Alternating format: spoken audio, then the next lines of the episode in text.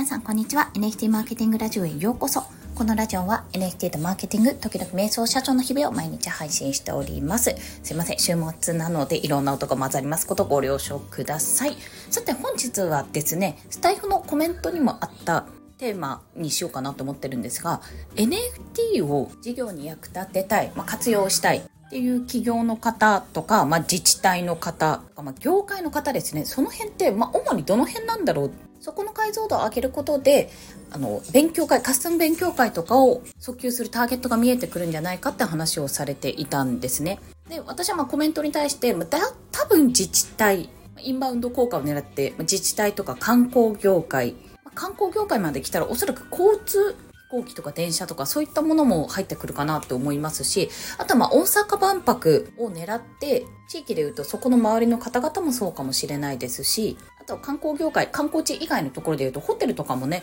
どうせ泊まるんであれば、選ばれるようになるために作ってくるかもしれないとも思っております。おそらくですけど、QR コードかざせば NFT がもらえるとか、あとはもし海外からの顧客をね、見込むんであれば、なかなか泊まれない宿舎 NFT ホルダーしか予約が取れない宿舎とか宿とかそんな形で価値提供するっていうのもできそうかなというふうに思っております。広く浅く広げるのであれば、本当に NFC タグとか QR コード、まあ、チラシを配って、そのチラシに QR コードを読み込んで NFT をゲットするっていうような形の、まあ、ポリゴンチェーンあたりで作ったイベント参加賞 NFT とか SBT かな？あとはデジタルスタンプラリーみたいなのも有名キャラクターとか割と海外の方があこれいいねって思ってくれるようなキャラクターを作れば引っかかるところあるかもしれないなということは感じてます。ちょっとこの辺よく考えたことがなかったんですけどただま業界云々でやろうと思ったら多分ね様々なものがブロックチェーン技術で置き換えられるのでぜひ試していただきたいと思うんですよ。デジタル化に伴って避けては通れない道だと思っているのでただそこに緊急性をもたらすかどうかっていうところに関しては多分またね NFT をブロックチェーン技術を使わないともうちょっと後がないっていうような状況の場所を狙うっていうのも一つあるかもしれません、まあ、分かりやすい例で言うと旧山越村はまさにその事例でしたしそこのねデジタル住民票という考え方とデジタルのオンライン上のコミュニティを作ってそこから地方創生あとはま立て直しとかを図るというのは、まあ、結構他の地域でもね事例が出てきていてやっぱりそこは緊急性の高い特に着手しなきゃいけなかった部分だったと思うんですよ。そういった社会問題に対してブロックチェーン技術で解決できそう、まあ、幾分か解決できそうとか、そういった切り口になるようなものであれば、そこにニーズは生まれそうかなというふうに思っています。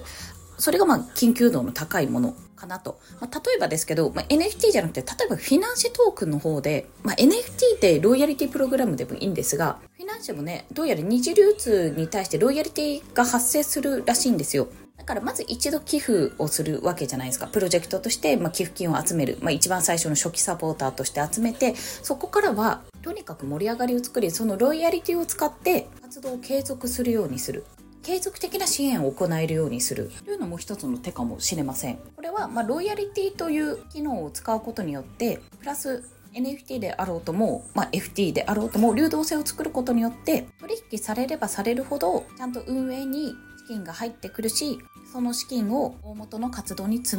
うことができる。特に FT だとトークンの方ですと割と売買、まあ、取引がしやすいってところもありますので手数料はかかりますがちょっと買ってみようかなとかちょもういいか売ろうかなっていうようなライトな層も取り入れて取引がね活発になるような取り組みをし、まあ、この辺は設計とかどういうことをするか、まあ、ただ応援してくださいだけじゃ絶対無理なのでその辺はちょっと難しいところではあるんですけど今どちらかというとやっぱりサブスクサービスで支援をお願いしているってサービスはもちろんあるんですよ。そういったところがトークンを使ってロイヤリティで運営資金を稼ぐっていうのも、まあ、一つの手かなと思います。ただ難しいと思いますけどねめちゃめちゃ。なんか利用者とか購入者にとっては応援してるんだから別に月々ねリターンとか返ってこなくてもいいんだけども最悪売れるっていうところは自分のリスクを抑えられることができるのかなというふうにも感じております。そう考えると、フィナンシェが盛り上がることで、寄付とかクラウドファンディングとか応援の文化が広がっていくとすごくいいなとも思いますね。あそこが一つ。あとはもう一つ切り口としては、NFT プロジェクト、まあ、ブロックチェーン技術を伴う何かサービスかとか行うことによって導入することによって海外に容易にリーチがかけられますよっていうのはめちゃめちゃ熱いと思っているんですよ。もし書き立てるとしたらそこかなっていう、その心をこう沸かすようなキーワードを出すんだったらそこなのかなっていうところを感じてます。海外に届けよう。ただ、じゃあ、初っ端から海外のユーザーをターゲットにして、プロジェクトを立ち上げてやってみようっていうのももちろんありだとは思うんですけども一個人の今までの見解とか見ている中ですとやっぱりね私の中では日本でちゃんと下地を作ってからの方がいいなっていうふうには思ってます。なぜかというと、よほどね、元から、ま海外と交流があるとか、海外に住んでいるとか、そういったところで分かってるなら、まだしも、国内でほぼ海外に対してリーチをかけたことないところが、海外向けにこんなプロジェクト立ち上げてみました。買ってくださいって言って買うかどうかっていうところなんですよね。NFT ということ自体はそんなにバフがかからない、まあ、現在はねと思っていてむしろなんか日本で盛り上がってんなあ NFT これ NFT プロジェクトでなんかあの Webtoon とかも出てんだなとか YouTube にもなんか出てるんだなよし買ってみようみたいな感覚で多分最初は出てくると思うんですよ。本当にそれ日本のアニメとか漫画とかの流行る感じと一緒だと思うんですね。NFT があるから海外の人たちが目を向けてくれるというよりまずは国内のファンを作ってファンコミュニティをもう小さくても作るんですよ。そこから少しずつ仲間を増やしてできれば海外ユーザーも1人でも2人でもいいから来てもらってそこから話を聞いたりしてどんどん口コミで広げていく。で何かしらコレクション出すんですよ。まあファーストでもセカンドでも何でもいいんですが出した時になんか知んないけどめちゃめちゃ売れてるぞとかなんか知んないけど取引量が月間でいくらいくらい出てるぞ。というインパクトを残しておそらくそれで初めて注目されるんじゃないかと。NFT の面白いところというか、まあ、コミュニティとかね NFT から NFT コレクションから出たコミュニティの面白いところってやっぱり一個人がね、まあ、忍者ダワだったら一インフルエンサーが IP を作って、まあ、キャラクターを作ってそれがアニメ化までする。それがクラファンでこれだけの実績を出しているとかそういったニュースをどんどん出していくことによってなんかすごくただ会社がどっかの会社が立ち上げたアニメがすごいバズってますとかじゃなく個人しかも会社ではなく一般の一個人たちのしかも顔と名前も知らない人たちの集まりから生まれたものっていうのがめちゃめちゃ目を引くわけですよ。ギャップですよね。こういったこと今までなかったのにやりのけちゃうの？というのが、まあ、NFT とかブロックチェーンとかそれこそオンラインのコミュニティとかで実現ができる。こにやっぱり夢を感じたりロマンを感じたり、まあ、祭りというかフーっていう こういう盛り上がりをね感じたりするんじゃないかと思っているんですねなので、まあ、一概にね NFT といえどもいろんな使い方があるんですけども海外に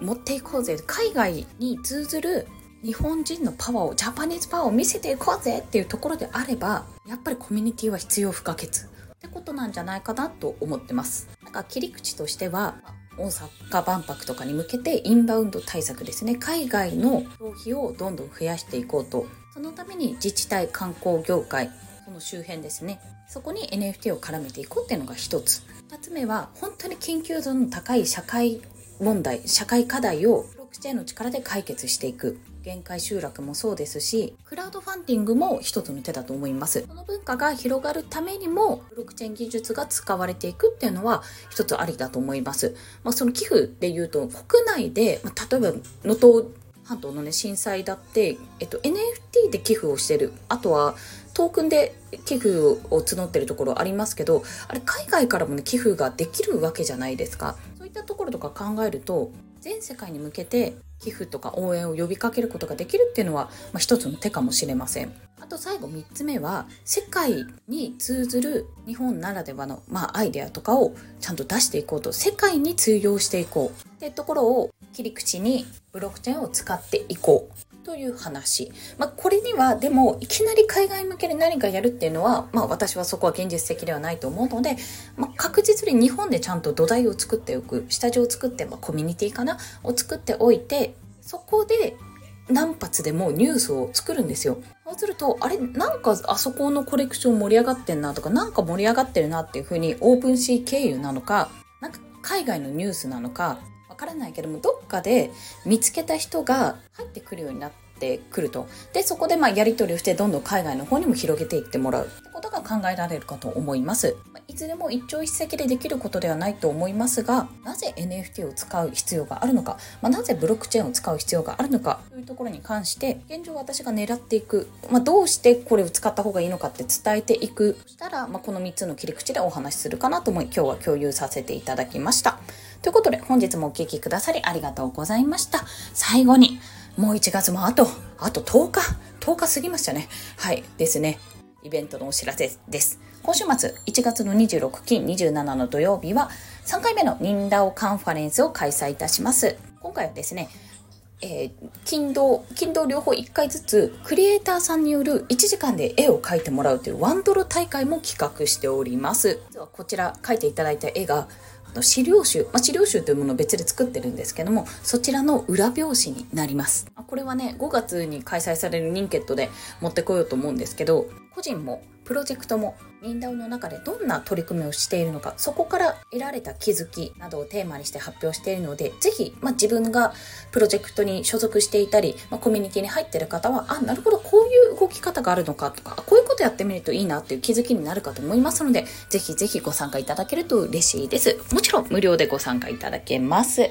そして2つ目が1月29日に月曜日に開催するお昼の12時からですね。こちら Web3 時代の働き方セミナー実践編でございます。とは言っても、実際にコミュニティとかでぶっちゃけ稼げるのかと。正社員並みに、今の自分の給料並みに稼げるのかという話に関して、事例をいくつかご用意してお話ししていきます。そこから導き出した私の現状での結論などもね、お話ししていこうと思いますので、コミュニティで働いてみたいとか、仕事をしながらコミュニティで活動するってどんな感じなのかいろんな切り口でね、お話ができますので、ぜひぜひお聞きいただければと思います。こちらはですね、すいません、有料で980円かかります。NM メンバーの方は割引コードがありますので、そちらご利用ください。もちろん980円で聞けるんですけども、アーカイブも申し込み者のみとなっておりますし、参加賞 SBT も申し込み者限定のガスレスフリーミートになっております。ぜひご興味ある方お申し込みいただけると嬉しいです。また2月のイベント情報も